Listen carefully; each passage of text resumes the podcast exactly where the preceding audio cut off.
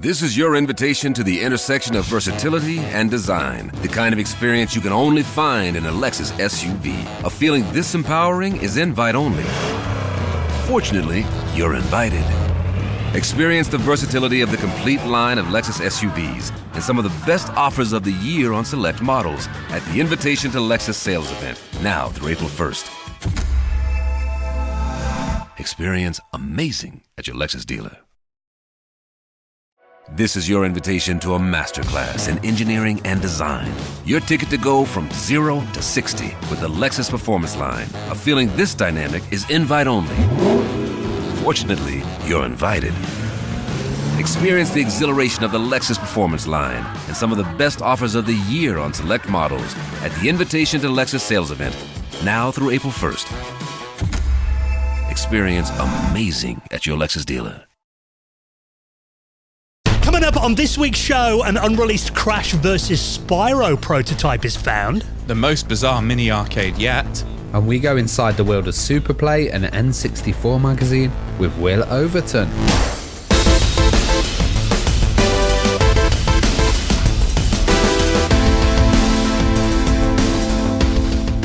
And the Retro Hour podcast is brought to you each and every Friday with our incredible mates at Bitmap Books. Now, have you seen I'm Too Young to Die, the ultimate guide to first person shooters. Now, this incredible book has got a foreword from John Romero and it details the early experimental years of the first person shooter, covering more than 180 games. You can check out that book and the rest of their retro gaming collection at bitmapbooks.com. Hello and welcome to the Retro Hour podcast, episode number 398. Your weekly dose of retro gaming and technology news with me, Dan Wood. Me, Ravi Abbott. And me, Joe Fox.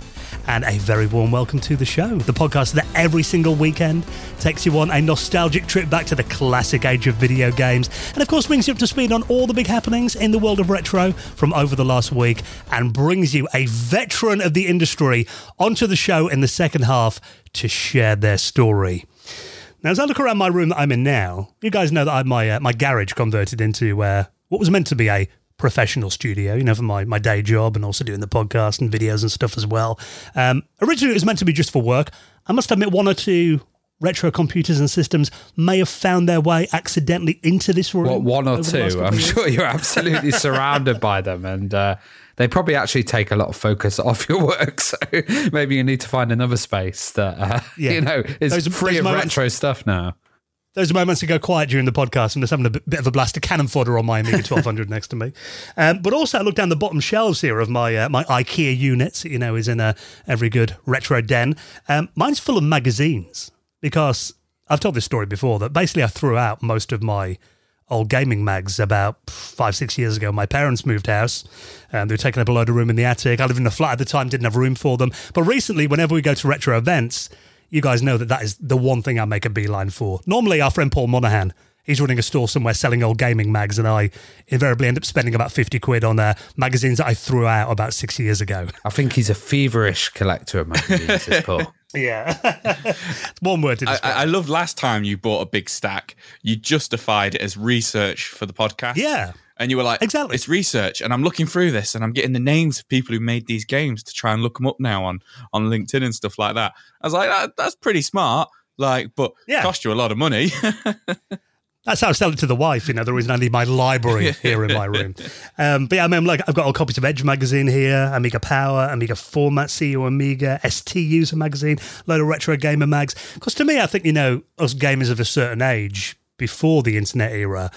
I look forward to buying magazines so much every single month, and you know, my teenage years, I spent most of my pocket money. It was it was how you got your knowledge. You know, yeah. uh, before the internet, you relied on magazines to deliver you the information and also the exclusives, and you could, you know, take them into school and be like, "Oh, have you seen this in the magazine?" and uh, you know, drool over those screenshots of uh, games that were announced and going to be coming.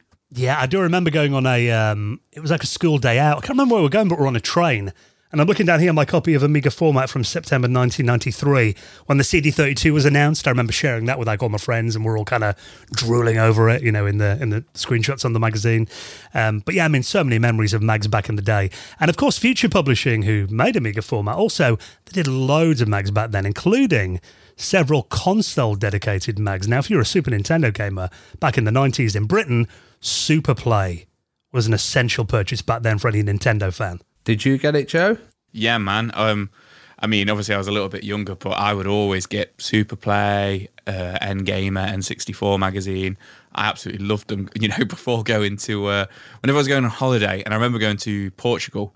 Uh, it must have been around 2000, 2001, and I remember reading in them all about the GameCube coming and just being like, mm. "Oh my god, look at the graphics on this!" And you know, I, I, can't go a week without mentioning Resident Evil, and it had it was covering the you know the new Resident Evil remake that was going to be on GameCube, and you know the graphics on the N64, and all this kind of stuff. Like, yeah, man, absolutely love it. So nostalgic for it all.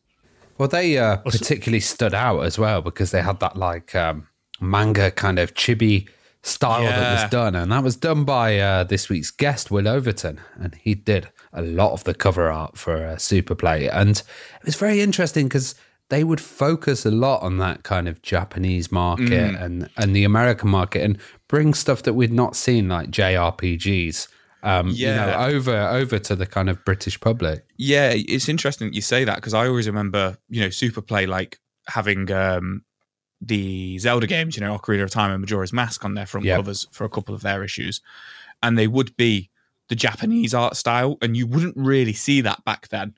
You know, if, mm. if you saw Ocarina of Time being advertised, you would mainly see you would kind of see the, the hand drawn versions of Link, or, or the screenshots but, that everybody had, or the yeah, but clips it would be, of renders. It'd be know. the Western kind of like you know art style and stuff like that. Whereas there was this whole other, like you say, kind of chibi anime style of it, and I always remember thinking that was, that was really it was odd and it was interesting. But the only thing I compared the look of it to was that looks a bit like Pokemon kind of thing. But obviously, that's just kind of how it looked in Japan, really.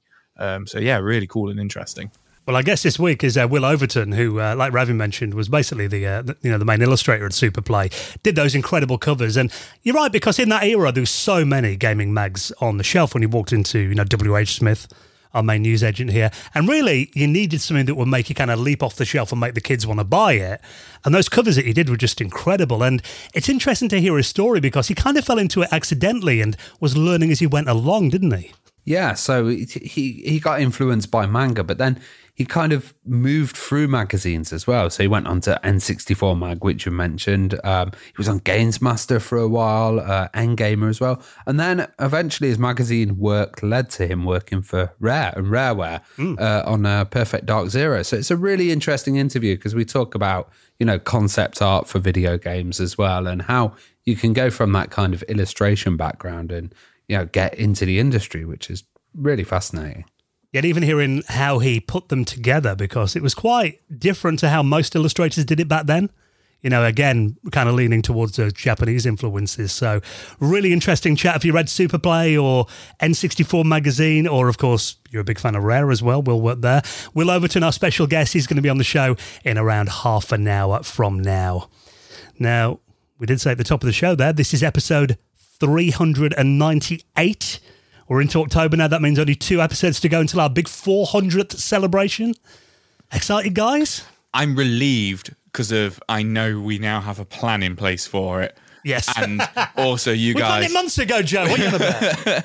and you guys scored a really big guest, um, which obviously I'm not going to spoil, but uh, I, have been poorly, so unfortunately I wasn't on on the recording of it. But you guys said uh, described it as the most in depth interview we've ever done. Well, I, um, I think this one's going to actually be a two-parter because yeah. uh, this this you know we we don't often do two-parters actually, but this interview was just uh, so fascinating. So I'm really looking forward to that. And also, Dan, I think you've you've kind of set something up so people can like leave messages and uh, you know we can play them out on the show, haven't you? Yeah, well, I mean, we did this on our 300th episode. You might remember back then. We kind of opened it up to patrons if they wanted to leave a, kind of a voicemail that we could play on the show. This time we thought we'd open it to everybody. So, I mean, if you're a regular listener, we always like getting, you know, listeners on the podcast. So we thought we are going to open up a voicemail line. Maybe leave us a little message. Let us know where you listen, how long you've been listening, any little message that you want to get on our episode 400 celebrations that are coming up in two weeks' time. And um, I do have a little example if you want to hear kind of the vibe of these. Hello, my name's Marjorie Huffwaite and I live opposite Daniel Wood. I would just like to say congratulations on your 400 episodes, but please, please, please stop playing video games into the late hours as my cat Humphrey has got rather an annoying little aggression. oh, it's good to hear, Marjorie. I'm going to have to take some jam round or something to apologise, yeah. I think, you know, for uh, keeping her up at all hours. Um, but that is the kind of vibe, basically. Um, doesn't have to be one of my neighbours leaving voicemails. But yeah, if you want to uh, just basically leave us a good luck message or uh, anything at all, we're going to pick a bunch of them and play them on our 400th episode that's coming up in two weeks' time. So if you'd like to leave us a voicemail, I will put the link on the front page of our website. Head to theretrohour.com. I'll put it top of the show notes as well in your podcast app. You can click through. I think the service we've got works from, you know, phones and desktops as well. So uh, leaves a little, you know, doesn't have to be too long 10 20 seconds and uh, hopefully we'll play a bunch of those out on the big 400th episode that is coming up in two weeks time. But before that of course we have got a week's worth of retro gaming and tech news to bring you up to speed on. And uh, yeah i was there again friday morning when the pre-sale got announced. Hitting refresh on my web browser and i have pre-ordered one the Raspberry Pi 5. Another thing to add to your drawer of Raspberry Pis. no, this looks absolutely awesome. And, uh, you know, it's been quite a wait for this one. And I, Eben Upton said it was because he wanted to ensure that, you know, the global chip shortage was kind of over. And uh, it's been four years since the kind of uh, last release. And this just looks absolutely fantastic. Um, how much should it cost you, Dan? I've got a feeling I paid with delivery probably about 64 quid for the pre-order, so 64 pounds, which um, it is more than previous models. I mean, I remember getting the original Raspberry Pi, which I think was about 25 pounds, but obviously we're talking, you know, a decade ago now. And I still think, you know, for the power they've packed into the Raspberry Pi 5, you know, for 60 pounds, um, and apparently, you know, it's twice as fast as the Pi 4 Model B. So, you know, they're packing a lot of punch in for the price. Yeah, and just some of the features. So I'm coming at this from, you know, uh, I didn't really have any like Raspberry Pi 4s. I, I only had three. So I've kind of not seen what the major improvements are, but um, seeing that they've got these dual uh, outputs and uh, they're dual kind of video outputs, which is pretty mad because they're at 4K with HDR support as well, which is mm. just pretty amazing. And they've also got the USB C uh, on there, and it looks like the previous version had that. But I love that idea that you can have, you know, the battery pack and attach a Raspberry Pi to that and have it like as a little remote unit as well. But the uh, the kick as well is uh, pretty mad. It's like a quad core as well at 2.4 gigahertz and uh, 800 megahertz of video core as well. So, do you think this is going to be able to handle some more powerful retro systems and emulation? Yeah, which I think for us, that's kind of the the main appeal, isn't it, for retro projects? And I think just in terms of the amount of systems that I see these days, and you know, people doing add-ons that require Raspberry Pis. I mean, last week we were talking about that um, that Sinclair micro drive replacement that uses their three Raspberry Pi Zeros inside there, or Picos it might have been actually, just to kind of do all the functions. And I know being at your Amiga shows before, Ravi, the, the Robin Hood group that you hosted in Nottingham, uh, I remember one guy popping the lid of his Amiga 500 and just Raspberry Pis everywhere, yeah. doing functions in there. So, I mean, they're really essential to retro now, I think, aren't they? Yeah, totally. And I just love the kind of idea that you can give this to a kid and you can turn it into whatever you want. You know, I tried to do a, a NAS uh, with a Raspberry Pi, and this was like when they weren't very stable. Uh, so it's hmm. probably the, the most unstable NAS you've ever seen because it, it just didn't have the kick. But uh, with more kick, I think there's going to be more projects that you can actually do with it and uh, uh, more possibilities. Like I remember the very first version when you had Kodi on there, and uh, I went back and I used that, and uh, oh my god, it was slow. And we just think yeah. this was absolutely amazing. Oh look, I can stream video, and you're sitting there just waiting for the menus to change. It was uh, painful if you go back to it now, but just seeing what they can do now and fit into this tiny form factor is insane. I remember even kind of the mouse cursor would kind of lag when you dragged it across the screen Yeah. on the original Raspberry Pi. Um, but obviously, they've come on leaps and bounds in the last decade. And I think, you know, in terms of emulation as well, I mean, obviously, this is only in pre order right now. Um, they're not going to get delivered until the end of this month. So then I guess then we'll see the real benchmarks coming out. And obviously, emulators will be optimized for it, I imagine. But I've been looking at a few kind of blogs and stuff and uh, posts on Reddit, people kind of speculating what this system could handle. Because really, on my Raspberry Pi 4, um, I've got mine in a monster joystick. Um, and basically, I've got um, just basically retro emulators on there. Generally, more kind of MAME stuff. So, kind of 16 bit era consoles Okay. and, uh, you know, arcades from the 80s and early 90s. I've got some PlayStation 1 stuff on there, but I don't really use it all that much for that. I've got a feeling it might be a little bit janky still in parts. But I've been looking at some people kind of speculating on what this could handle. And interestingly, there is an article on T3 where they speculate that this could handle, uh, which these systems seem quite far apart in my mind. They're saying it should be good for both PlayStation 3 and Sega Saturn emulation. the only thing I can think with that, because obviously that's two, three generations apart, you know, kind of thing, Which A decade apart, yeah. and a decade apart. It just seems weird. But the only thing I can think of there is the Sega Saturn has really weird architecture. I think it's got um, the emulation de- it's quite tough, isn't it? Yeah, I think it's not as developed. The, Yeah, uh, emulation. Yeah. but then also I'm thinking of that era as well. Xbox 360 would be uh, really nice to have in there. Yeah, that would be. Yeah, and I mean, cool. PS3 was, you know, also quite complex architecture. So if you can handle that, I think, you know, for, for 60 quid, if there's a system that can play like, you know, to the PlayStation 3 kind of generation Or. Dreamcast, even. You know. Yeah, I mean, we should handle that if it can do PS3, I'd imagine. Again, like you said, it depends how kind of developed these emulators are. Um, and also how optimized they're going to be for the system itself. But I think, yeah, very exciting. Always, you know, whenever a new Raspberry Pi comes out, I'm always first in line. To me, it's a bit like, you know, like Geek Christmas. I'm sleepless the night before. I'm setting my alarm for 6 a.m. to be Well, first one day. I'm going to come to your house and get all your old Raspberry Pis and build some kind of mad supercomputer. I got plenty of them lurking in drawers around the house, Ravi. so uh, yeah, this this one would be uh, replacing the four in my uh, monster joystick. Anyway, when it arrives at the end of the month, so I look forward to checking that out. They are available for pre-order now. Now, this is quite an exciting little development. Now, um, you know, we're big fans of Dimitri's, the modern vintage gamer, a great YouTube channel, and of course, uh, works for Nightdive Studios as well, the, the remaster expert there. Um, Limited Run Games he's worked for as well. So, you know, re- really interesting YouTube channel that he runs too. And often, one of the things I love about Dimitri's channel is that he covers kind of um, lost prototypes and betas and stuff that never were. And this one is something that I had heard about before, but we've definitely never had quite this close a look at what could have been. Now, this is a, a prototype of a racing game that featured both Crash Bandicoot and Spyro the Dragon.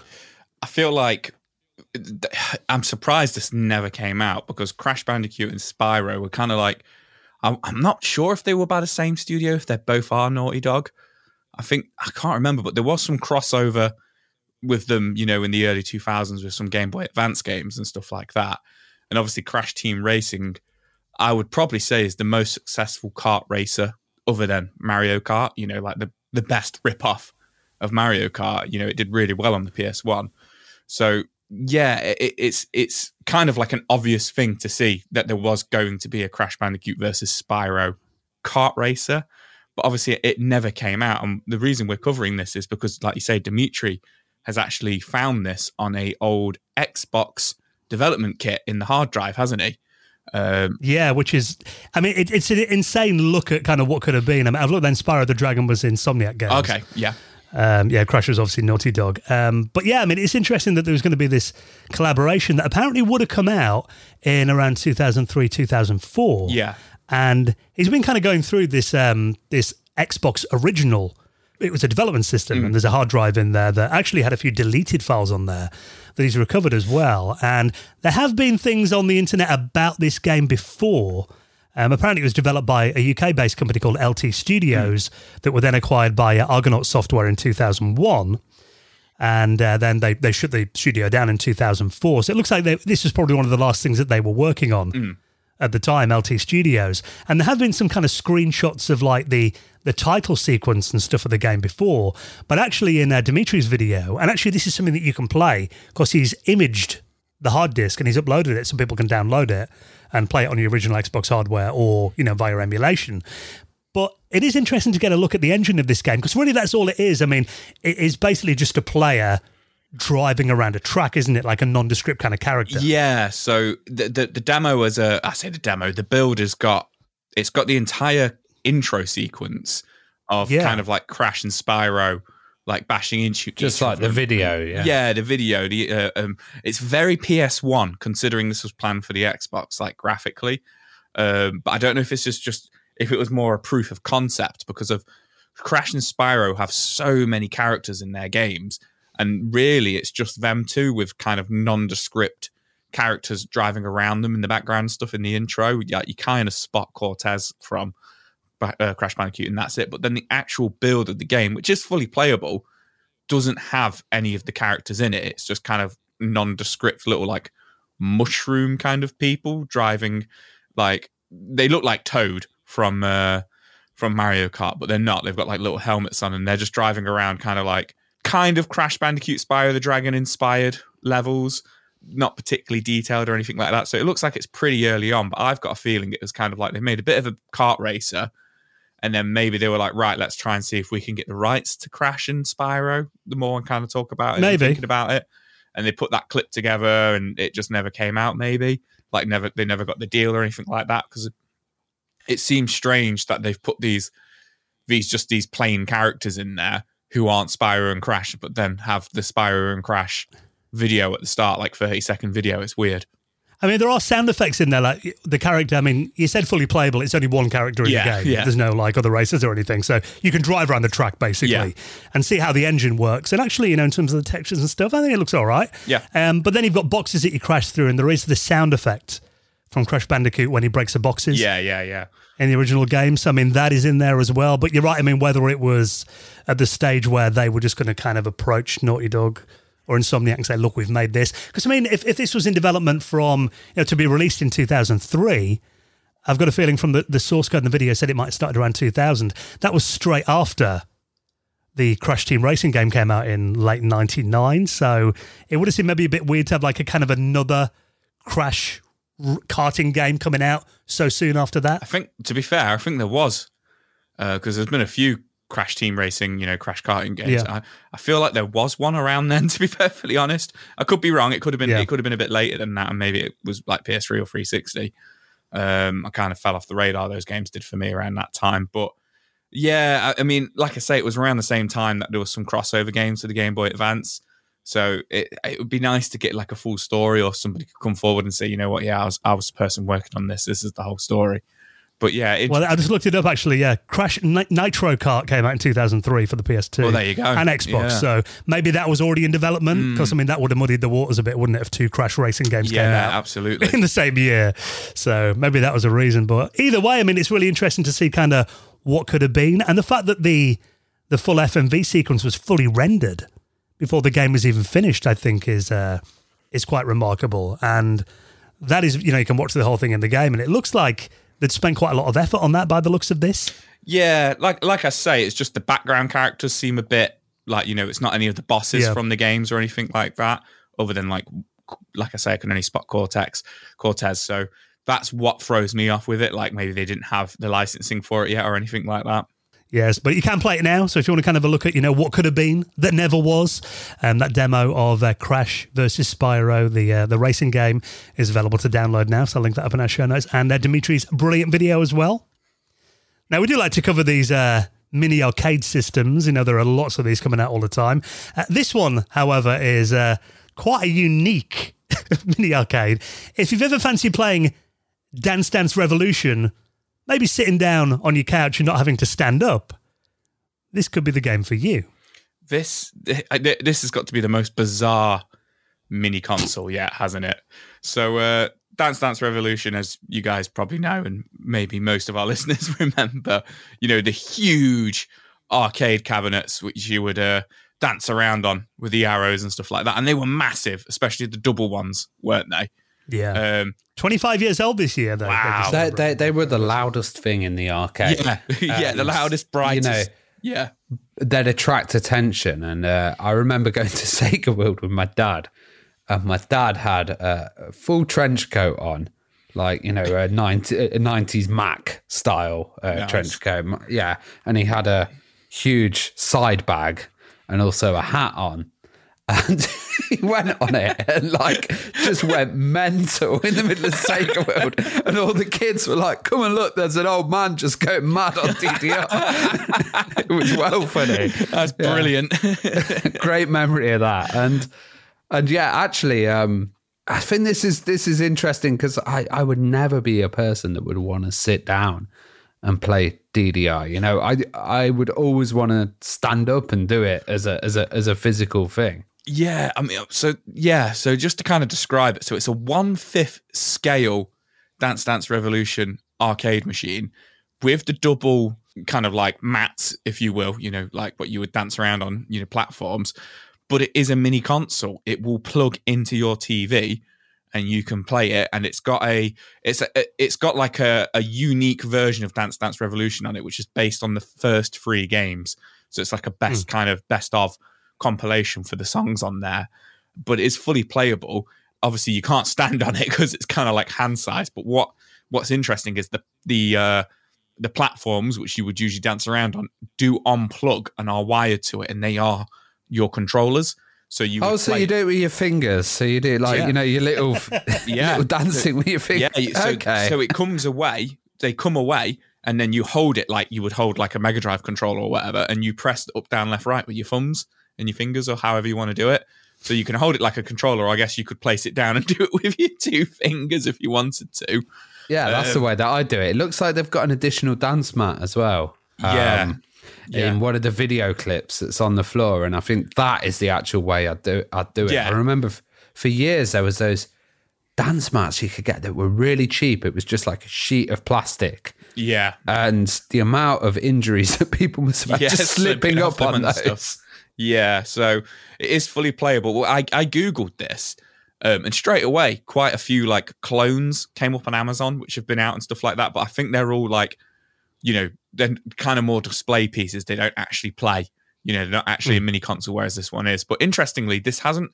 It's actually going to be a crowdfunded thing that starts on October 10th, and it's a it's a Japanese one, and it's the company's called Zoo Zoo Zuki, I believe it is, and they've got they they have got the license from Konami, who was Dance Dance Revolution. So it isn't coming directly from Konami, but it's got Konami's blessings and licensing and stuff like that, and it goes live on It's- it's- October 10th. The Kickstarter does.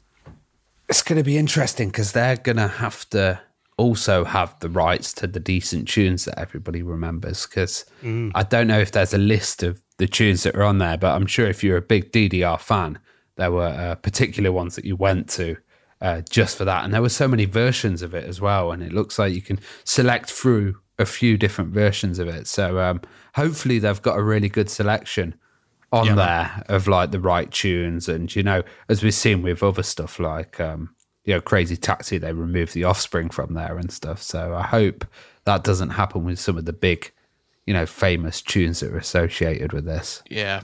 I can just imagine my wife, like at a Christmas party or something, like if Dan had this, getting drunk and being like, I'm going to try and stand on it and just completely like crum yeah, just completely crumbles.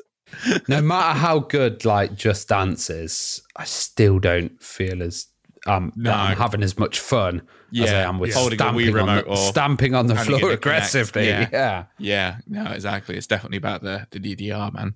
Well, now you can be a real couch potato and just play it with your fingers while you're watching uh, TV. So uh, I just stand Yeah, on like- it and break it. Yeah, well, it is going to be launched at a Japanese auction website, um, like you said, in a couple of weeks' time. Um, not sure whether we're going to get these over here. I've got a feeling probably not, but I'm sure there will be some kind of floating on on, uh, on eBay for extortionate prices over the next few months. So uh, we'll keep an eye on that one. Now, speaking of bit of catch potato, um, obviously the weather's getting a bit colder now. More time indoors, maybe watching TV series.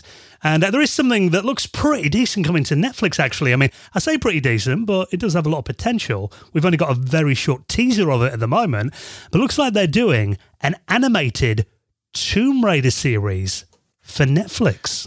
And thi- thi- this is quite interesting. So Netflix, they did the. Uh, I think they've done three seasons of Castlevania, the animated show now, um, and and then they.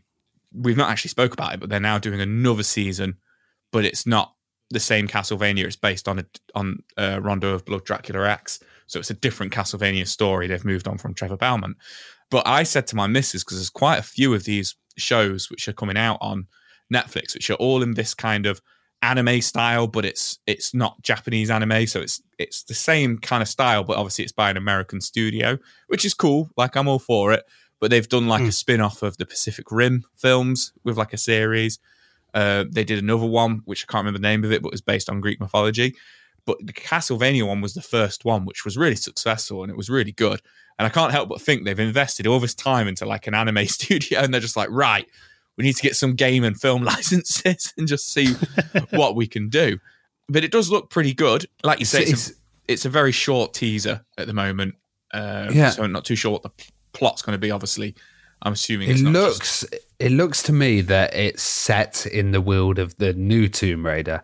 Do you think? Um, yeah, because she's got the ice axe in there, which oh, is one yeah. of the big features that they have, and uh, you know the new Tomb Raider, she's kind of a mass murderer, and she's like, I preferred the old storyline. She just slaughtered um, animals. yeah, I enjoyed people. the game, but they're also saying, you know, Jonah's in there and a few of the characters from the, the actual game. So yeah, so it looks like a direct kind of uh, animated version of that. Like personally, I'd like to go old school again, but uh, maybe they think after the films, um, you know, that area's been covered.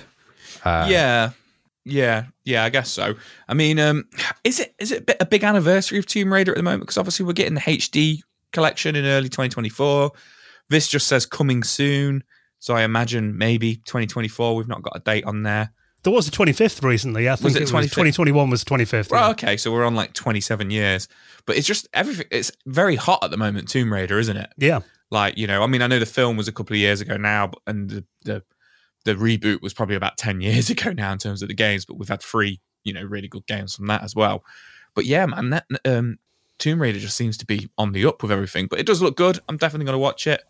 You know, she um, see, yeah, she seems in it more of the crafting Tomb Raider, yeah, uh, uh, than the old school. Uh, you know, so yeah, but still interesting and see if they put anything in about the legacy and stuff. And it does look like a kind of Saturday morning cartoon version of like stuff that you used to get, you know. Interesting you you've, you've said that because of these other adaptations that Netflix have done, you know, like with Castlevania and stuff like that.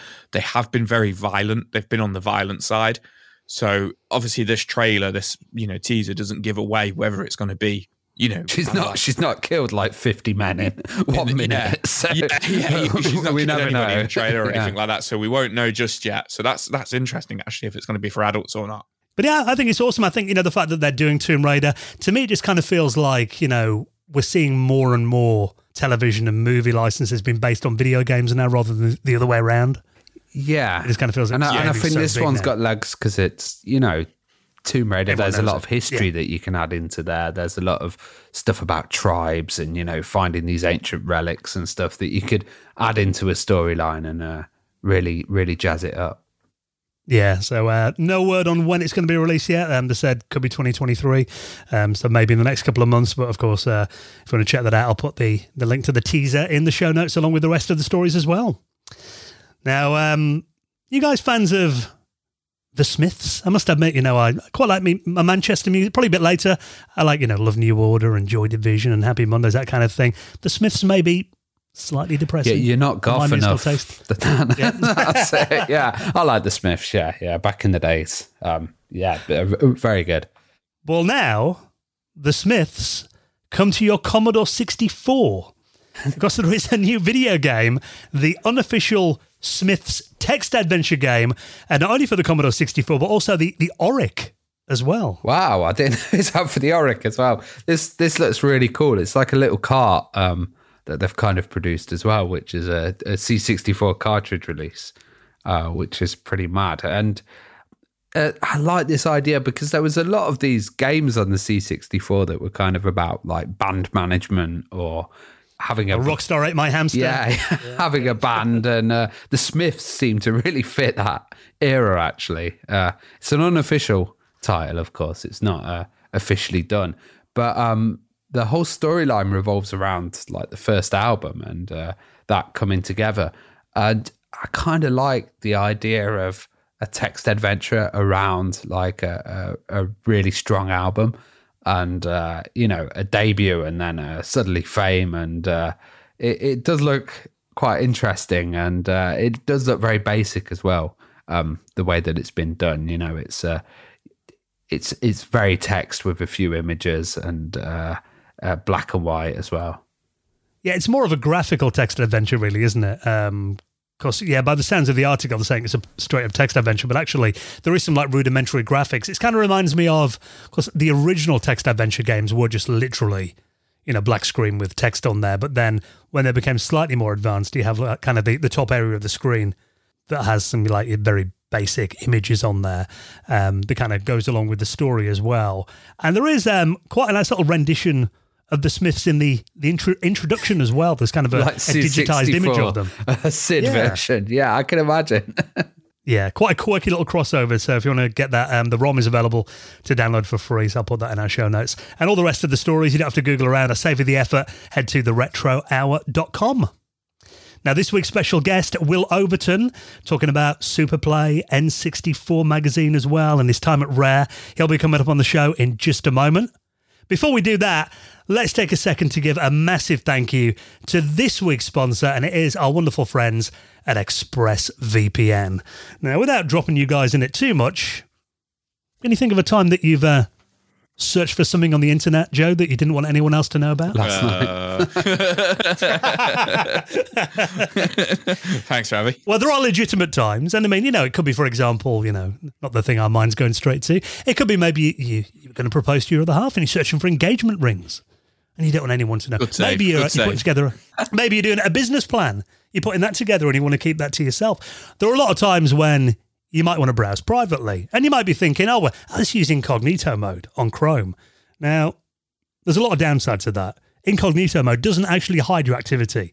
So no matter what mode you're using on your browser, how many times you clear your browsing history, the thing is your ISP can still see everything you do, every single website that you visit. So the good thing is having a service like ExpressVPN means that is hidden from them. And I think even in terms of targeted advertising, Ravi, I think, you know, having ExpressVPN installed, even from that aspect of not having all your personal data sold to ad agencies. That's a big benefit for you as well, isn't it? Yeah, it's like, you know, sometimes you buy something online, like paving slabs, and then it's like, do you want paving slabs? it's like, no, yeah. just stop. And it's it's good to kind of hide that information away just so you're not getting kind of harassed. But um the ease of use of ExpressVPN is is just fantastic. Like I have it so it's on my computer when I start up straight away. It goes into ExpressVPN, but also you can get it on your phones and now even your smart TV, which is pretty yeah. cool. So when you, when you're online and you know some TVs actually send reports back about what you're watching, so uh, I think that's absolutely fantastic. And even in America, it's legal for ISPs to sell your information to advertising companies and agencies. I mean, having ExpressVPN on there, that means they can't see what you're doing. And it reroutes all your internet traffic via their secure servers so your ISP can't snoop on the sites that you're visiting and encrypts 100% of your data with the most powerful encryption available. And like you said, Ravi, one click, you're online, really quick. I mean, if you're watching video and stuff, no lag, no buffering, nothing like that. Get yourself protected on all your devices. No excuse not to be using ExpressVPN, really. So, if you like to try it out and protect your privacy today with the VPN that's rated number one by Business Insider and the VPN that we use. We have got you an exclusive link so you can get three months of ExpressVPN for free on top of a one year package. So head to our link and that will really help us out. You know, let them know that we sent you there. Helps the podcast out. ExpressVPN.com slash retro. ExpressVPN.com slash retro. And a big thank you to our friends at ExpressVPN for their continued support of our show.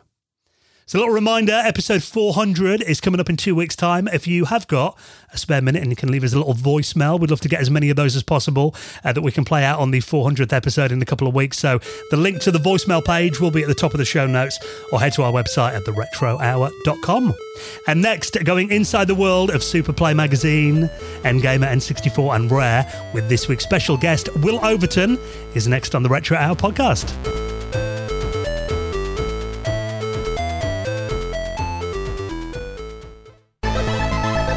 You're listening to the Retro Hour podcast, and it's time to welcome on this week's very special guest. And uh, so honoured to be joined by our guest this week, who's worked on some incredible games for incredible companies like Rare, of course. And if you read Nintendo magazines back in the day, you'll be more than familiar with his work. Illustrator at the likes of N64 magazine, N-Gamer, and of course the legendary Super Play magazine.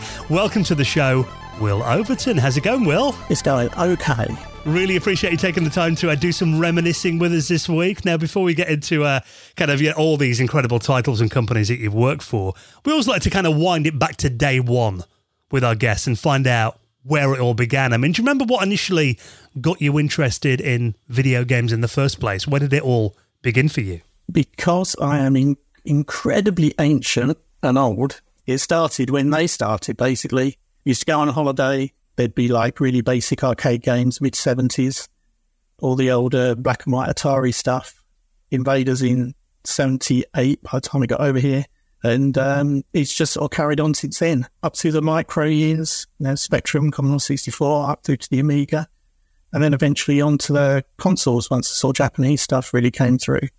So I made the leap over to, I was basically a Nintendo head, but even though I would still play all the other stuff as well. So it didn't really matter where it came from. I just enjoyed playing the game. So really, all, it's always been there since day one. I was wondering, were you into like illustration and graphic novels and comics and stuff? I was then? always into comics as a kid. Marvel was my big thing. I think the first Marvel comic was when I was about, oh, it must have been really early 70s. They used to do like weekly black and white versions of the US comics. So we used to get like two or three different, um, or three or four vastly shortened sort of excerpts, and they would it would be like an anthology comic basically. And there would there would be quite a few of those from um, from Marvel in the seventies, and so I started out on that. And uh, I always wanted to be a Marvel artist. That was my thing when I was a kid. Always wanted to be a Marvel artist, but I was I was never never good enough to do it. Um, but uh, yeah, and that sort of led, you know, the, the, comics led into from Marvel into other sort of comics, sort of European comics, sort of like Moebius and stuff like that. And um, it's just always been with me, even though I'm sort of ancient and old. I still like all of that stuff. I never sort of grew out of it really. And uh, I don't know the sort of the games. It was a, I wouldn't say it obviously didn't come from comics, but it was a national. It was a natural progression. It was pop culture so it was a natural progression to sort of go into all of that sort of thing as well. So yeah, always been interested. I've never grown out of anything. That's the trouble. So it, it was that kind of American style that you were originally going for. Would like I don't magazine. think it was any style really. I mean, that's what we had. I mean, obviously we had sort of the funnies. We had the Beano and you know Whizzer and Chips and all of that sort of stuff, and then we had the war comics, you know, sort of Commandos, and then 2000 AD. So it was it was everything. I just wanted to be good at it but it was, you know, no internet. There was there was nobody teaching anything like that, you know, that style. It was really a case of you had to sort of, you know, copy and just try and get better on your own. And uh, I don't know, I just, I mean, I still can't draw in that style. I really that sort of Marvel style. I've always sort of tried, but you know, it just it's just not me. So I've ended up sort of like appropriating lots of different bits, maybe maybe a bit from that maybe a bit from the Japanese stuff, and I've sort of mixed and matched and ended up with my own theme. So, what got you interested in like Japanese style as well? I mean, I remember obviously Akira coming along in the eighties, and that was massive. But before that, it felt like like manga and anime were a bit kind of niche in the UK. And so they, they were. I mean, in in um, I can almost tell you where it sort of started really. So after I left college, sort of early eighties, sort of 83, 84, I got a job in uh, in London working for a little design studio doing sort of graphic design. That's what I'd done at the local college. And um, I sort of basically, I you know, it was the first time I was in London. I was working in the West End. So I was going visiting all the little comic shops and stuff like that. And there was all in Forbidden Planet, there was, and it hadn't been open all that long, but it was, they had a little section just for Japanese import stuff. And they'd get like a few copies of this, you know, this magazine, that magazine, you know, that sort of covered anime Japanese magazines. And I noticed that. And then I found a couple of Japanese bookshops in London as well. And they just had an explosion of stuff. They had games magazines, they had anime magazines, they had stacks of manga. They even rented out VHS tapes of stuff, which was obviously for the local sort of Japanese community. But you could go and you could rent out tapes. and that was sort of the start of it. So, and, then there was a, a slowly there was sort of stuff coming through, sort of stuff dubbed into English. The, the the one that people might know that it was like the very first sort of Studio Ghibli before they even were Studio Ghibli was a, a film called Nausicaa, and mm. um, there was a dubbed English version of that called The Warriors of the Wind, and I found a copy of that tape in my local Smiths VHS of that, and at the same time I found the Japanese art book of it at one of the Japanese bookshops, and it was like a you know, it was like, oh my God, it's like cartoons, you know, that you'd watch on telly, but really well drawn. You know, it was like a step up. It was a level up to the stuff we'd been watching on TV, even though, unbeknownst to me, I'd already been watching some Japanese stuff in uh, Battle of the Planets and mm. sort of some other stuff like that, which was, you know, we didn't know it at the time, but it was anime. So it was just a sort of, uh, as it sort of slowly filtered over into this country, I was in the right place. I had the right sort of, you know, I had enough money to buy the stuff and get involved in it and get in, get interested in it. And just sort of one thing led to the other, and one thing led to you know finding someone else who found it, you know, found it interesting, and it just sort of snowballed from there. And it and it kind of massively differed from you know like Bob Wakelin stuff or Oliver Frey. You know, it had a a, a very different kind of uh, distant land uh, kind of style. Yeah, when I guess it had that sort of exotic sort of yeah. tinge to it as well. You know, it was it's kind um, of unknown as well. It was, uh, it, yeah, it, it, seemed like a bit cult like back then. It, well, I mean, it was extremely cult. I mean, about by the time that I sort of found other people you know, locally who were into it. It was um, the, the big, the best thing you could buy was a VHS recorder that would play NTSC tapes, because you know you everybody was swapping these tapes. You couldn't buy any discs yet. You couldn't buy any VHS yet. Manga video wasn't a thing yet. So everybody was exchanging these sort of like copied five, six, seven, eight, nine times over sort of VHS tapes to watch this bizarre stuff. You know, you just you'd watch anything. There was no, you know, oh, I don't like this sort of thing. I don't like that sort of thing. You just watch anything because it was so new. It was so different. I was wondering, did you get into the gaming then as well? And did you have any like, you know, import consoles or or any like grey market? Uh, yeah, I mean, late eighties. Uh, that would have been the Amiga time, so I would have had the Amiga.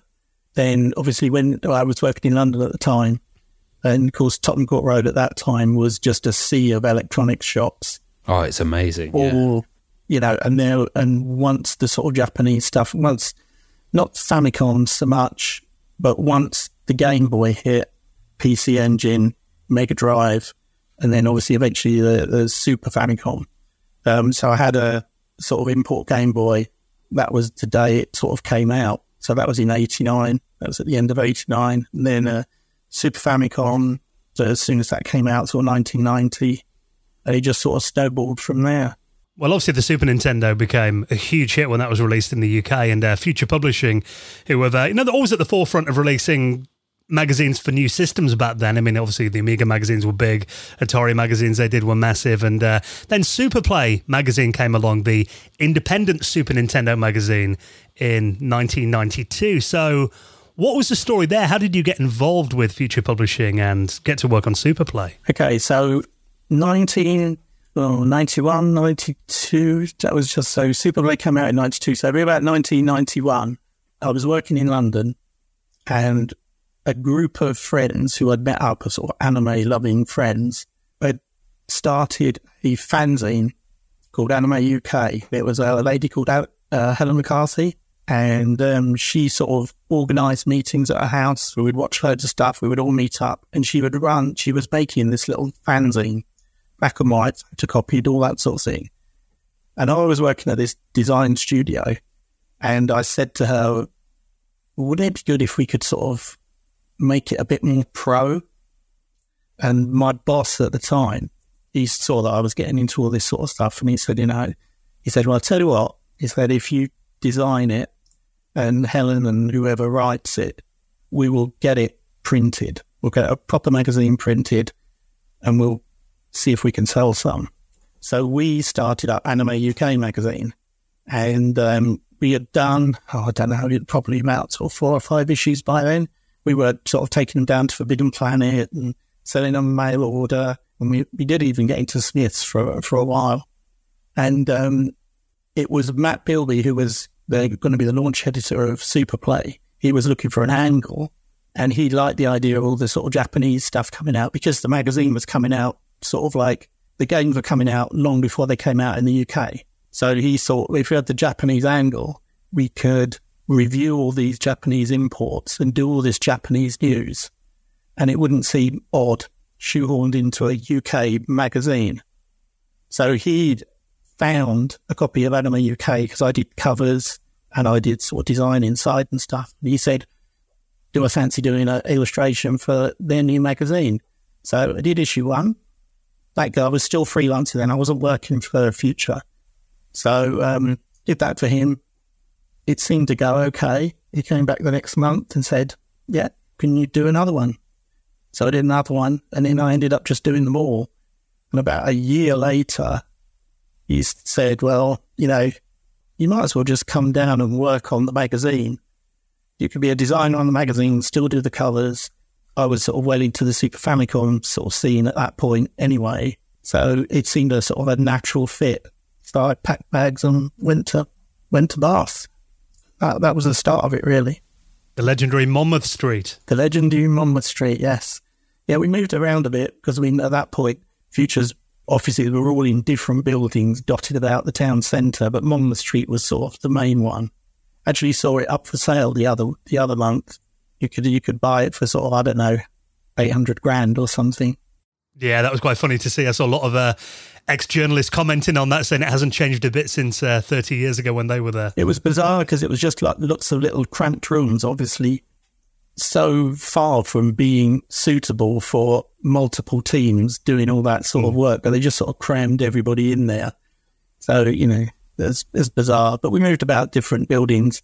By the time we were in uh, N64 magazine, we were a bit, bit further down the street in another building. But uh, yeah, it was good. It was good. Everybody was, it was a very young company. So everybody was sort of quite, quite young and quite eager to do it. So it was, there was a lot of excitement. There was a lot of a hustle and bustle. So it was it was a good place to work.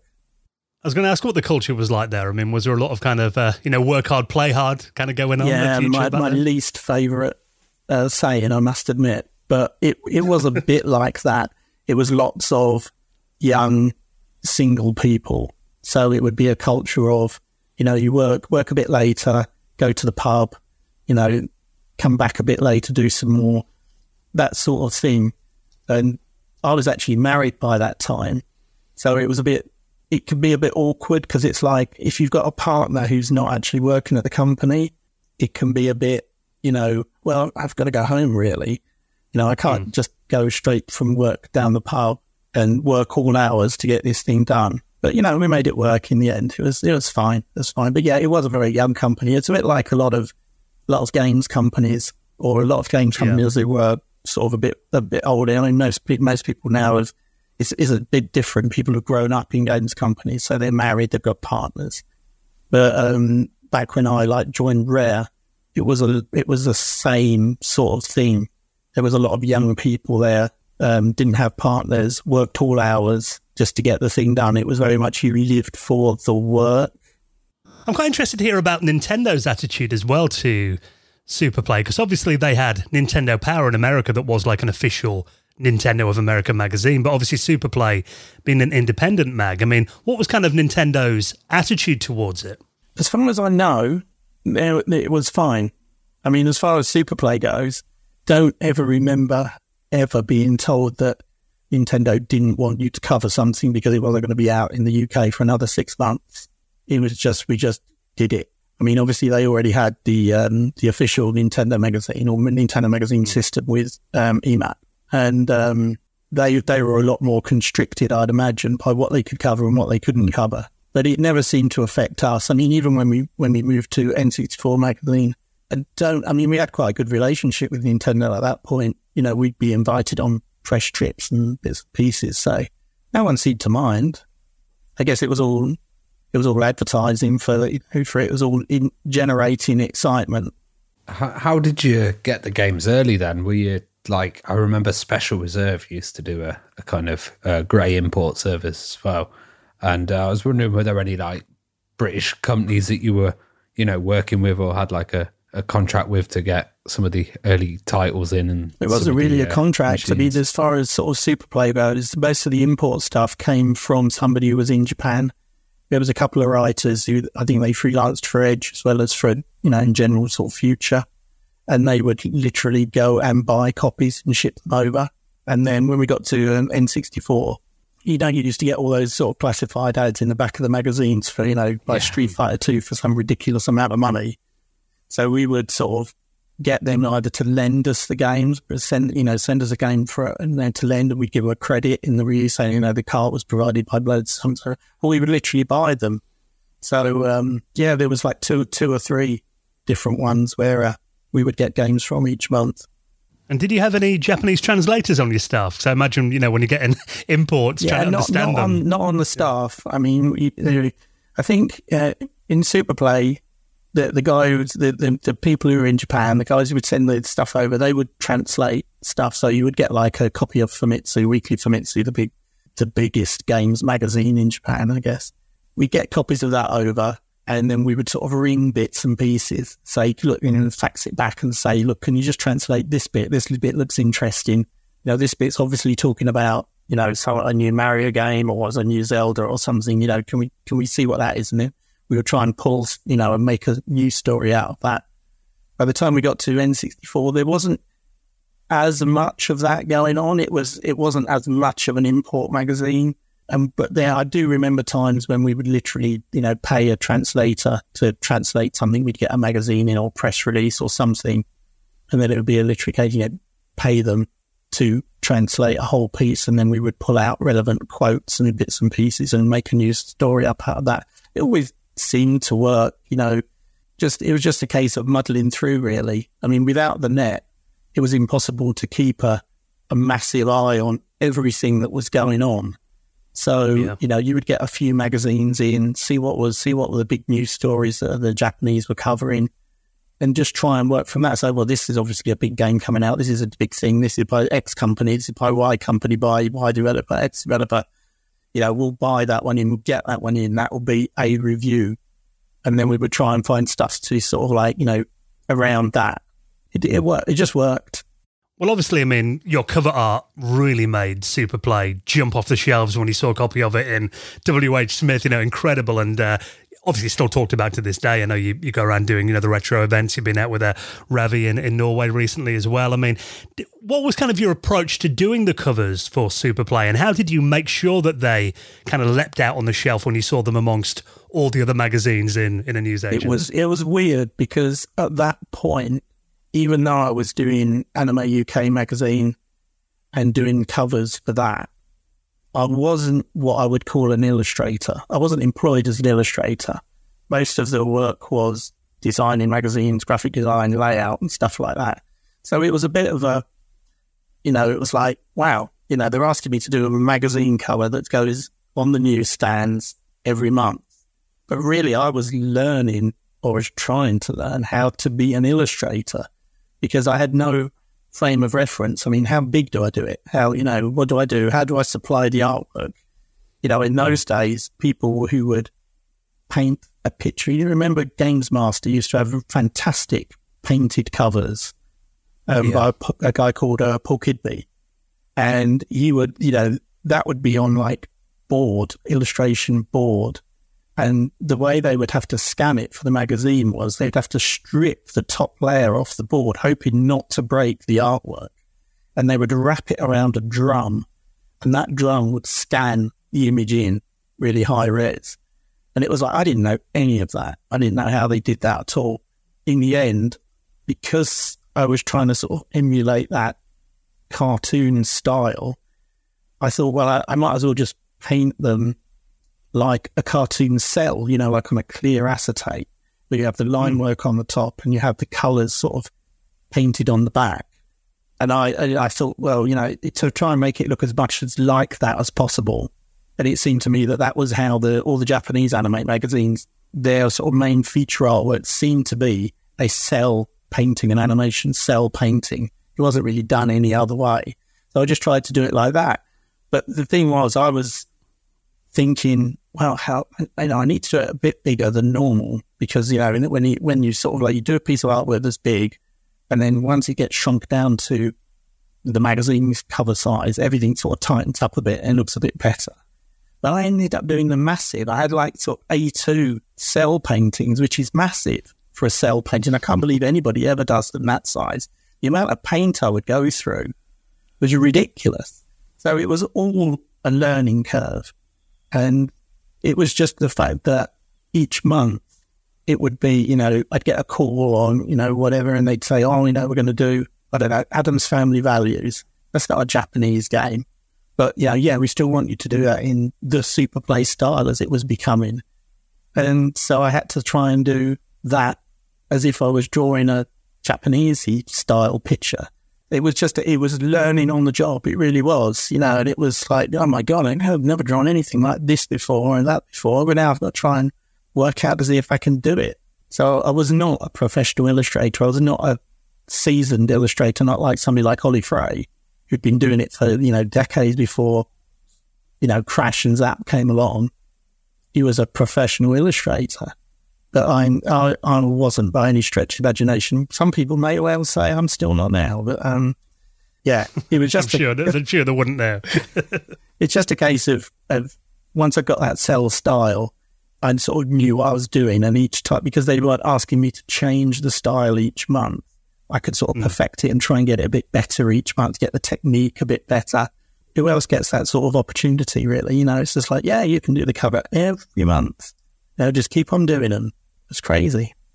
I think it's uh, really interesting that kind of you guys were covering the other markets as well. Um, do, do, you think the British market kind of got a bit ignored a bit? Uh, by Nintendo, or just you know some of the releases uh, uh, weren't as good. I think as far as Nintendo was concerned, it was a slow burn, wasn't it? I mean, you know, Europe and it was really America was where the focus was. America, well, Japan first, and then America second.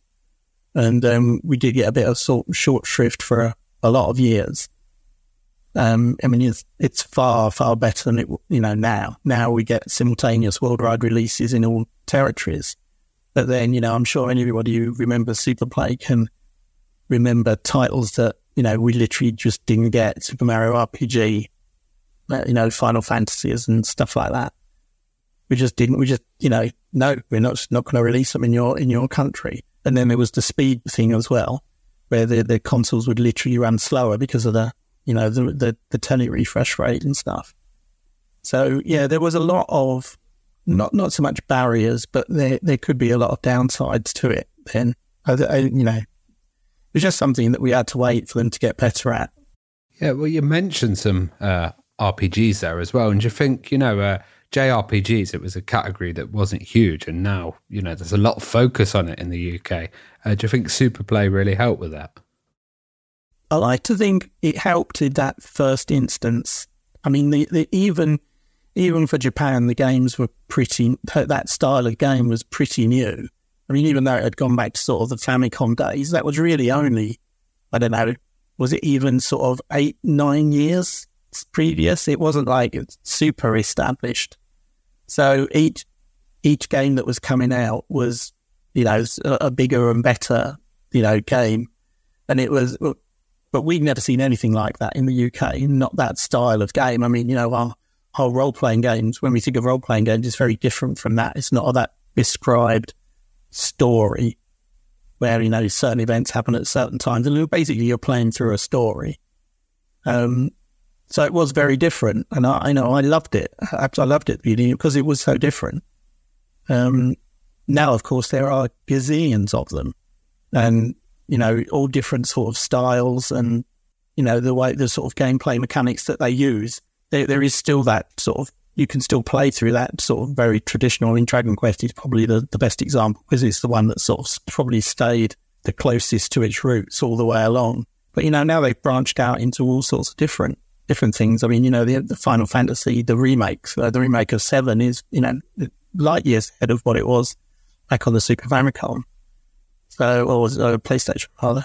So yeah, I mean, I, I, think it's just like anything, isn't it? I mean, if something new comes out, it's brilliant. It's, it's fresh, it's new, everybody loves it, you know, or, or rather like a core like it at the beginning. I mean, gradually, you know, if those, that style of game carries on, it will just spread out. I mean, it's like anime. You know, in the, in the ni- early 90s, there was like a handful of people who even knew about this stuff. Now, of course, it's on every street corner. I went into Morrison's the other day and there was a marine colouring book, you know, on the newsstand next to Take a Break or something. It's absolutely ridiculous. Who would have sold it? Well, you know, thinking of these, like the big Japanese companies, I mean, did companies like, uh, you know, Konami have an interest in Super Play? Were, were you like on their radar at the time? I don't remember if Konami actually had a PR presence in the UK at that point, but um, most of the stuff that, that Super Play got was off its own back. I mean, a bit later on into towards the end of the run, there we would get PR people come in and you know demo a game. You do the usual round of all the mags. They would bring in, you know, demo it, take you out for a pizza lunch, and hopefully get a good review at the end of it. But the big sort of Japanese games, I'd be very rarely got anything like that.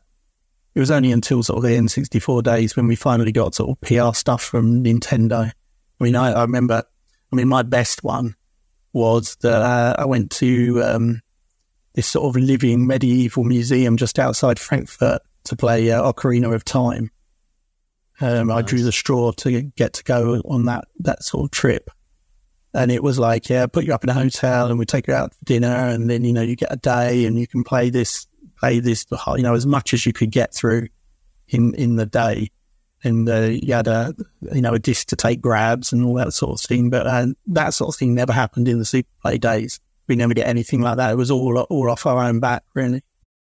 Do you think um, Super Play helped with the success of Final Fantasy VII? Because uh, I know they switched system, but there was a, a lot of coverage of uh, Final Fantasy and Final Fantasy VII as well.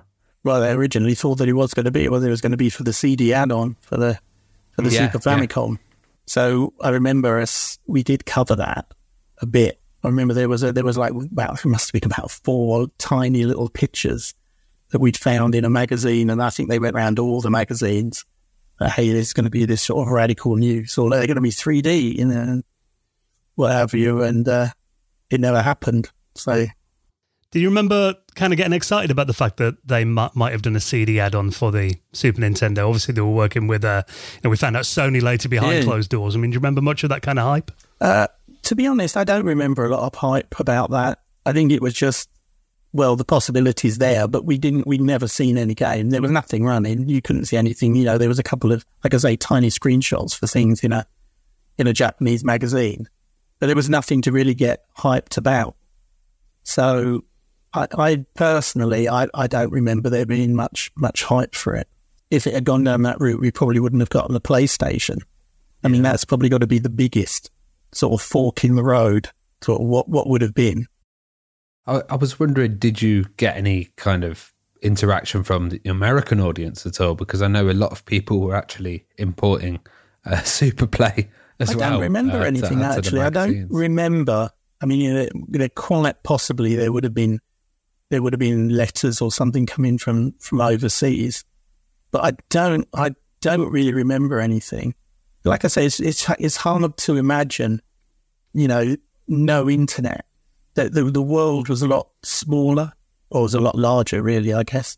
Um, in that, you know, you couldn't just immediately get in touch with someone you know, they couldn't just send you an email and say, "Hey, can I get this magazine over here?" You know, can I, you know, you could look it up and you could look up on Barnes and Noble website and say, "Hey, you know, if you go to a big city, you might be able to get a, you know, get a copy." Like most UK magazines, and if you go to the states, you could normally find, you know, copies of Put by Retro Gamer in in New York mm. now. If you went to a big bookstore, but um, over then, I mean, the thing was also, I mean, you know, on I, have I've done a little bit of writing here and there, but I'm not a writer and I wasn't a magazine writer. So all of that stuff probably, you know, if it did go on, it probably didn't filter down to down to the crayons at the back of the room. Because normally those sorts of people, they don't really have much input into the magazine as a whole. You know, you're, you're sort of told, you know, these are the games we're going to review. Look, so and so's written X number of words, taken all these grabs, it's the lead feature, blah, blah, blah. And you go away and you design it. And, you know, you've got your templates, you know, or, you know, you're doing something special with it this time. But you're not really involved in the editorial. But because I was a nosy Parker and I was into the games as well, then I sort of got more involved and, and ended up sort of doing bits of writing here, like I say, sort of here and there. But yeah, I guess if people did get in touch and stuff, it might it might well have happened, but it didn't sort of filter down to me. I was wondering, did you get any feedback from um, you know Japanese artists? I can imagine you know doing something that's not initially from your culture and then putting it out. Um, I remember, I remember one. Um, I remember, um, I think it was Jason, Jason Brookes on Edge. He was editor of Edge at the time, and he'd got this Japanese magazine, and there was a, a picture of Super Play, and it was it was quite an early one, and it was like a, a picture. I think it, it was like an RPG sort of just a general thing about RPGs, and so they'd asked me to draw this sort of draw this sort of Dragon Questy character, but not Dragon Quest. Just make something up. I'm sure they said it's just make up this sort of character. And so it's it's sort of a I don't know. It's I can't even remember what issue number it is. It's an early one, but it's big head, and he's got sort of a sword and what have you. And then they, they printed this picture of this cover and we had it translated and it said, you know, oh, you know, they, they, they like Japanese games. It's really good and everything, but we have no idea who this character is meant to be. Is it meant to be so and so? Is it meant to be so and so? They had no idea, but they didn't say, oh my goodness, it was awful. You know, it didn't look anything like it should be. So, um, no, I haven't really had anything like that. But yeah, I, I can't say we've had any really big contact with any sort of Japanese illustrators. Yeah. It's a good thing they stayed away, really, because they were going to run rings around me if they'd actually got somebody Japanese, a proper Japanese illustrator to come and do it. They'd have been out of a job. Well, obviously, Super Play, I think it went on until around 1996, but we had the, you know, the Nintendo 64 slash Ultra 64, as it was known then, kind of on the horizon for a long time. I mean, you know, it was delayed and delayed and delayed. What do you remember about the the end of Super Play magazine? Do you remember when you guys were all kind of told that it was wrapping up? Yeah, I do. It was it was that was quite sad actually because I was I was sort of quite keen that it could sort of carry on a bit longer. I thought we could probably eke it eke it out. Maybe, maybe that was a good idea. Maybe it wasn't a good idea. I mean, I hmm. know I'm, I think we've all seen some magazines that are kept on too long and they end up like a sort of pamphlet almost. Yeah, there was there was a lot of those in the nineties. So yeah, they just said, you know, well, this is going to be, you know, you got like two more issues, and then that's that's going to be it and um, I was actually moved off of it before the last issue, and I was moved on to Games Master. And uh, I didn't really want to move to Games Master. I mean, you know, everybody who worked on it was great, but it wasn't my sort of magazine. And uh, the idea of doing an N64 magazine wasn't even raised at that point. And so I stayed on Games Master for know, six months, six months, eight months.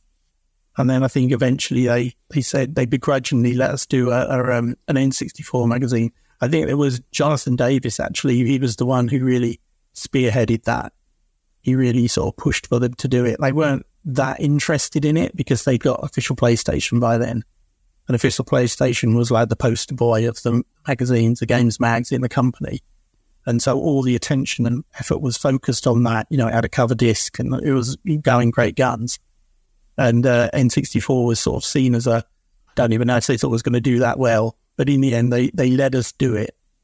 Um, and the good thing was they let us do it without much fiddling and much intervention. I think we had one meeting with the guy who was then head of art and head of the design and stuff, and to sort of say, well, what, are you going to do with it?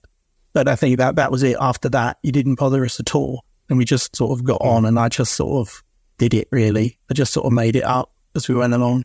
And it, and it worked out for the best in the end, I think. I think we got a much better magazine out of it um, for not having all that sort of uh, all that sort of attention lavished on it by by you know suits and stuff.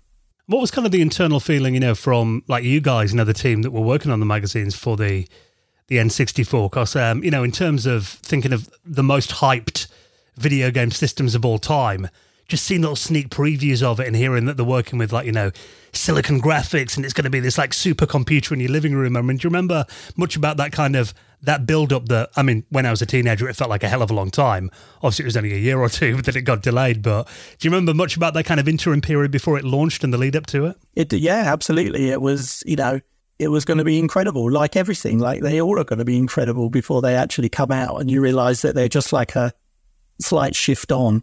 Well, I mean, you know, the N64 was a big shift from Super Famicom. Yeah, it was. It was. A, it was a massive deal, and I, I was certain that you know if I was going to do any magazine, if I was going to do another magazine, and not just sort of like flit about between all, all of the ones that already exist, if we're going to do a new magazine, I'd want to do the Nintendo one.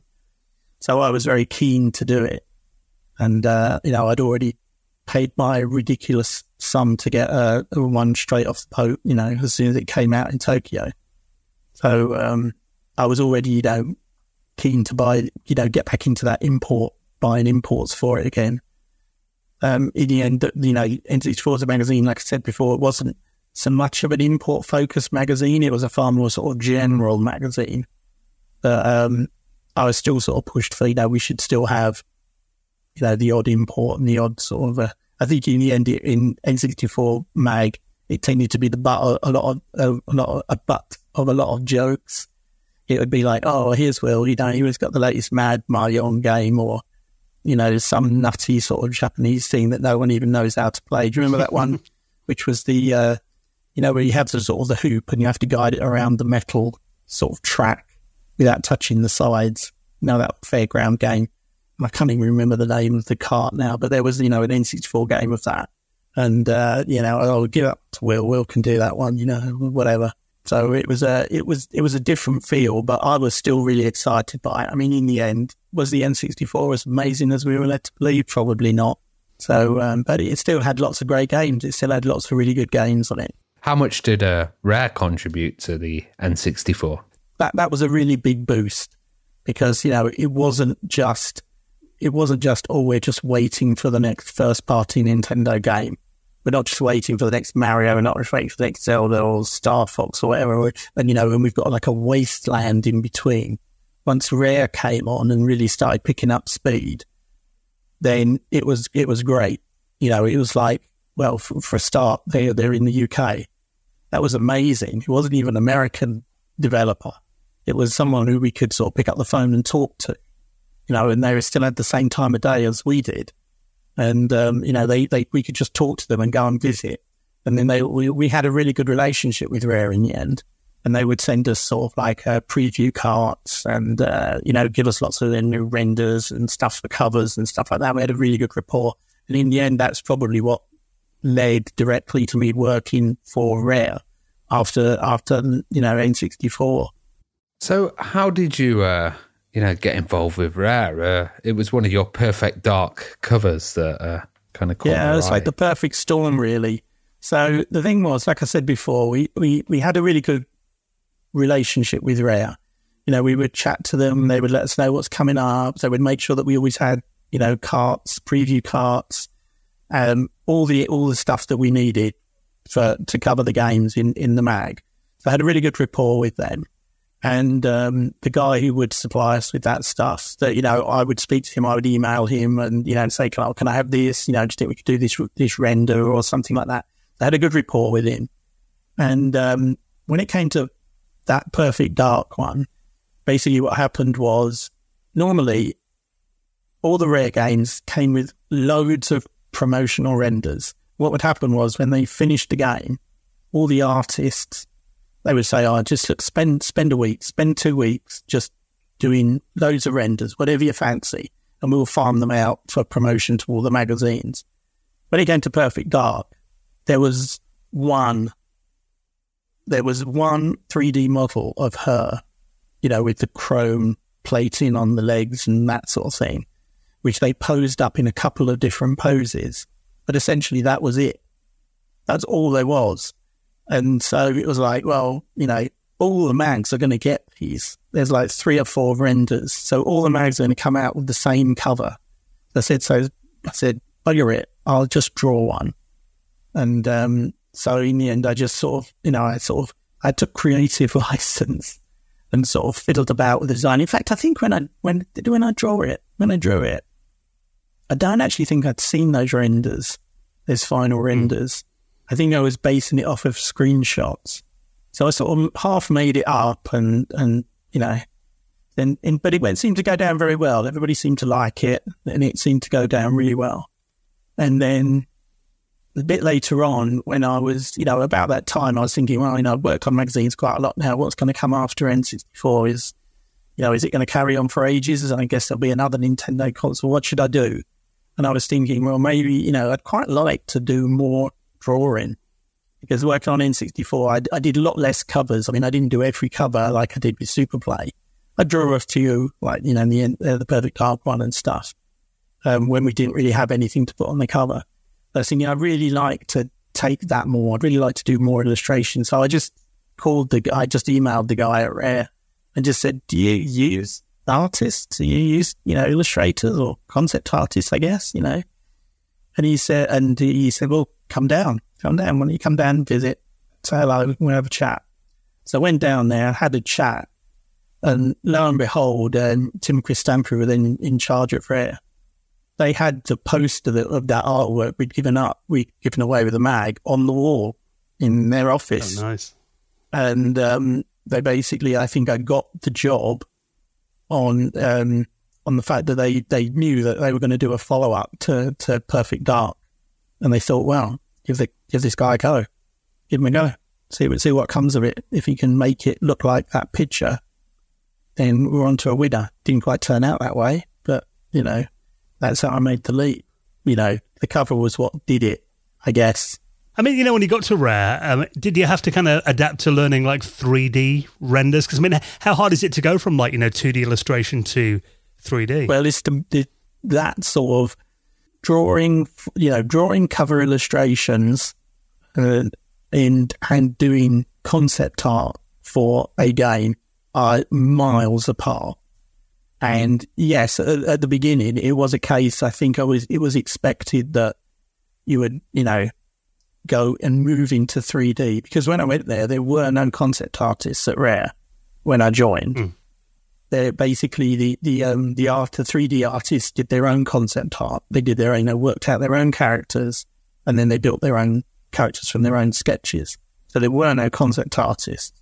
So they weren't used to working that way anyway. And then, so I think it was assumed that I was just going to move into 3D. And I did start, I had to learn how to use the programs and everything, but it was more, I, have always found 3D to be this sort of, it's a sort of a weird mix of art and technology. And it, it you know, to be really good at it, it's sort of half, it's, it's a, it's a, I know I have nothing but respect for anybody who's a really amazing 3D artist because it is that sort of, you've got that, got to have that creative side. And then you've also got to have that technical ability to make it work in 3D, to physically construct that thing well. And mm. it hmm. was just like too much hassle. I just didn't want to do it. So in the end, I, I stayed as a 2D artist. I said, oh, I'll just stay as a 2D artist, which probably means that you, you end up moving into more sort of, you do sort of more UI sort of stuff as well. If you're just a 2D artist. But uh, yeah, it just sort of carried on. In the end, I did all the, all the UI for Perfect Dark Zero as well as doing all the concept, well, not like 90% of the concept part. And, um, but for a while, I was the lead artist on it as well, because, uh, you know, they just said, well, you might as well be like the art director, for want of a better term, on it. But that was a move more into admin. It was more like mm. you go to every meeting and you oversee everybody and you make sure what they're doing is right. And you end up not drawing. And I've always said, well, the reason I left was to do more drawing. So I'd rather sort of stay just doing that. So, so yeah. So, you know, in the end, it wasn't for me. Well, I've heard that you might still have recurring nightmares about trying to do hair in uh, Perfect Dark Zero. Yeah, five, five years of Joanna Dark's hair in Perfect Dark Zero. I think the, the thing was with Perfect Dark Zero, it was when I went there, I mean, PD on the N64 is is a step up from GoldenEye visually, but it's still it's very blocky. You know, you're not making a photorealistic character. It's you know they've got the big blocky fingers if they've got fingers at all, um, and it's just like a very low res texture mapped onto very square sort of blocky figures, etc., whatever. Um, by the time we got to Perfect Dark Zero, initially that was on GameCube. And um, even on GameCube, it was a big step up.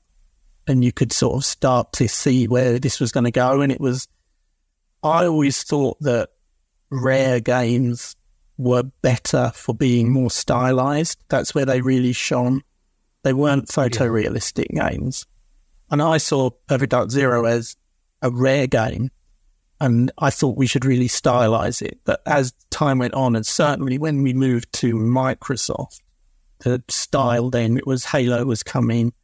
It was a leaning into that more realistic style, that photorealism. That was what everybody was striving for. I mean, you'd get sort of outliers. Do you remember a game called Thirteen, which was like a, a very sort of French cartoon oh, first-person shooter? Yeah, but it was really styled like a comic then you have sort of panels and people speaking speech bubbles and stuff like that. And although there were outliers like that, the great majority of first person shooters uh, on Xbox and Xbox 360 were pushing towards a photorealism. And it was something we rarely have any any experience in. So you had a lot of artists who were sort of struggling to get their skills up to that level we're really pushing to get up to that level, and we needed to we needed that level now. And I really wanted, and, and it was like we never sort of hit that right style. In the end, it fell squarely in the middle. It wasn't stylized enough, and it wasn't realistic enough. And it was it was a hard. Sometimes it was a hard call. I mean, it was five years that game, five years, and it was it was a you know three well GameCube to Xbox to Xbox 360. So it was uh, it was it could be a long hard slog at times. Were there any other titles that you worked on, and uh, uh, did you enjoy them? Yeah, I mean, you know, I've done stuff like. I mean, the other, the, funny enough, the, the thing I liked, I think I've probably worked on that I've enjoyed the most at Rare was the smallest game, which was uh, Jetpac Refuelled, which is sort of the update of the old Spectrum Ultimate Play the Game sort of game and um, I, I ended up drawing all of the backgrounds and the sprites, and I even animated some of the sprites and everything. And it was a very small team; it was only like four or five people, um, and that was really enjoyable. Um, the other things tend to be those big games; they they get very big and sprawling, and lots of people have lots of input. It's very hard to keep a very sort of coherent, sort of tight vision on what you want to do because everybody's always sort of like saying, "Well, why didn't you do this? Why didn't you do that?" You know and you're thinking, well, you know, you're further up the food chain than I am. You know, maybe I should listen to you. And really, you really thinking, no, that's dreadful idea. You know, you should never do that. Oh, I think a lot of those kind of Xbox Live Arcade titles are really underrated. The, um, you know, some of the conversions and modern interfaces they did on them, but they did them so well, you know, and uh, it's it's it's a pity that uh, that service isn't around anymore. That uh, Live Arcade, I really enjoyed that. Some great. Yeah, it was titles. good. It was good. And then, of course, just worked on a lot of things that just don't go anywhere. And, you know, they get canned here and there. I mean, we worked on a lot of the early Kinect stuff. That was that was interesting, and um, did stuff like the uh, the avatars. At first, sort of round of avatars on 360, we did all of that. So it was interesting stuff, but not you know. And I've done sort of bits for other games as well. I did a little tiny little bit for Star Fox Adventures, stuff like that, but nothing. Perfect Dark Zero was really the big AAA game. That was my experience of working on what was perceived to be a really big title.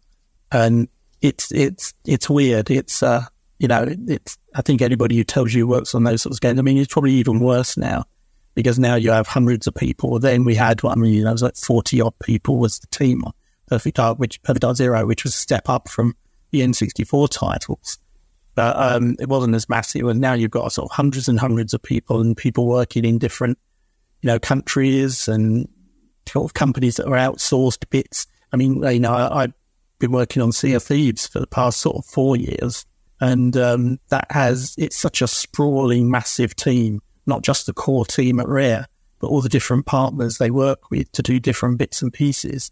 You know, couldn't possibly do it with just the core team at Rare. So it's um, I can't even imagine how, I can't even get my head around how that all manages to work. It's crazy. I suppose it's the same as making a film, isn't it? It's like a movie with gazillions of people yeah. in the credits. How on earth do you manage to sort of sync all that together? Yeah, that's some big project management there, isn't Absolutely. it? Absolutely. Uh, well, in 2017, we got a lovely surprise when obviously the, the Super Nintendo Classic Edition came out, uh, the SNES Mini. And then in Retro Gamer magazine, we got a revival of Super Play for a, a one off special edition issue number 48. So, and obviously you were involved in that as well. You did the cover for it that looked fantastic.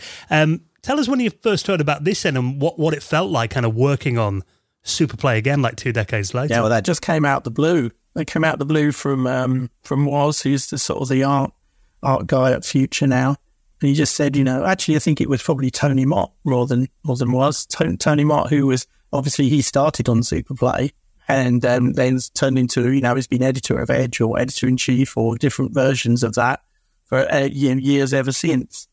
Um, and he just, you know, I just had a mail from one day and he said, well, you know, do you fancy doing another Super Play cover? It was like, mm, what? He said, yeah, no, we're just going to do it. And Woz is going to make it look exactly like the old Super Play and we're going to, you know, put it in Retro Gamer.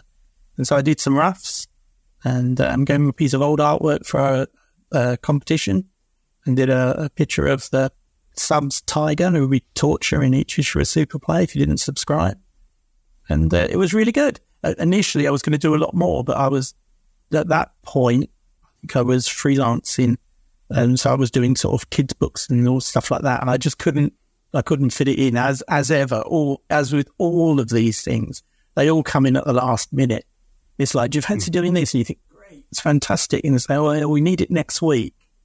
So, um, yeah, it would have been nice to do some more. I think I was down to do some writing and stuff in it, but uh, no, I think it came out nice. I think it went down really well as well. It was nice to do. And they always said that they would what do it, one. What did it feel like when you got hold of it in your hands? Yeah, it was bizarre. It was it was bizarre seeing it on the shelves in Smiths again after all those years. No, I went in Smiths and turned them all over so the super play bit was facing out. Nice. But it was, um, yeah, it was good. It's it's nice. I mean, I still get a buzz. It's still a nice buzz when you go into into a news agent or something and you see your artwork on a magazine on the shelf. It never gets old. It's great. I mean, I've just done this retro gamer cover the other month for their rare feature. And that was just, you know, it was really nice to have another cover on the on the newsstands. It's great.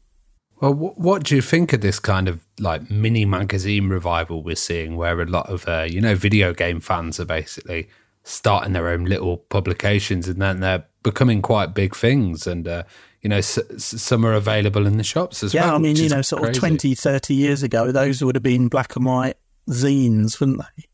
You know, just photocopied, F- photocopied and, and stapled, and, and all, all the text would be typewriter text, you know, and and that sort of thing. And now, of course, the technology is there, as it is from a lot of things, where you can make a pro-looking magazine. Um, so I think they're great. I, I, you know, I get loads of them.